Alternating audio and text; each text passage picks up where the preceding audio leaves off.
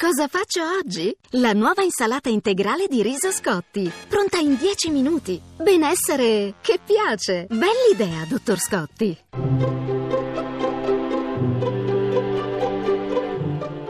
Il pensiero del giorno. In studio Luca Diotallevi, professore di sociologia dell'Università di Roma 3.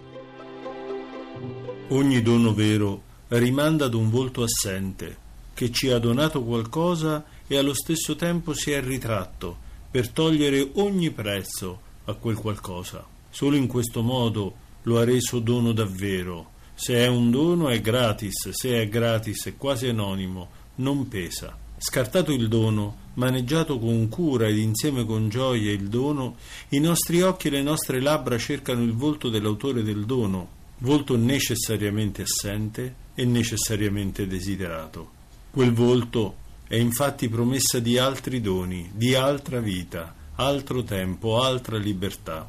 Guai però a fuggire verso l'infinito, a scivolare nel Dio alla moda. Quel Dio alla moda è un infinito vuoto. I doni più veri, quelli che danno più gioia, vengono da vicino. Solo chi ci conosce bene sa farci i doni più belli, più azzeccati, più imprevisti.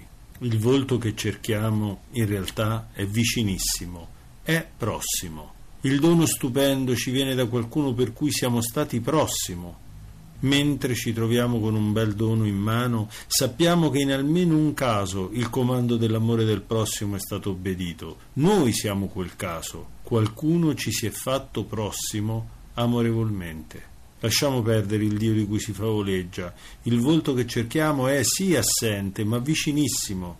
Dunque la domanda è di chi ultimamente siamo stati proprio noi, il prossimo. La trasmissione si può riascoltare e scaricare in podcast dal sito pensierodelgiorno.rai.it.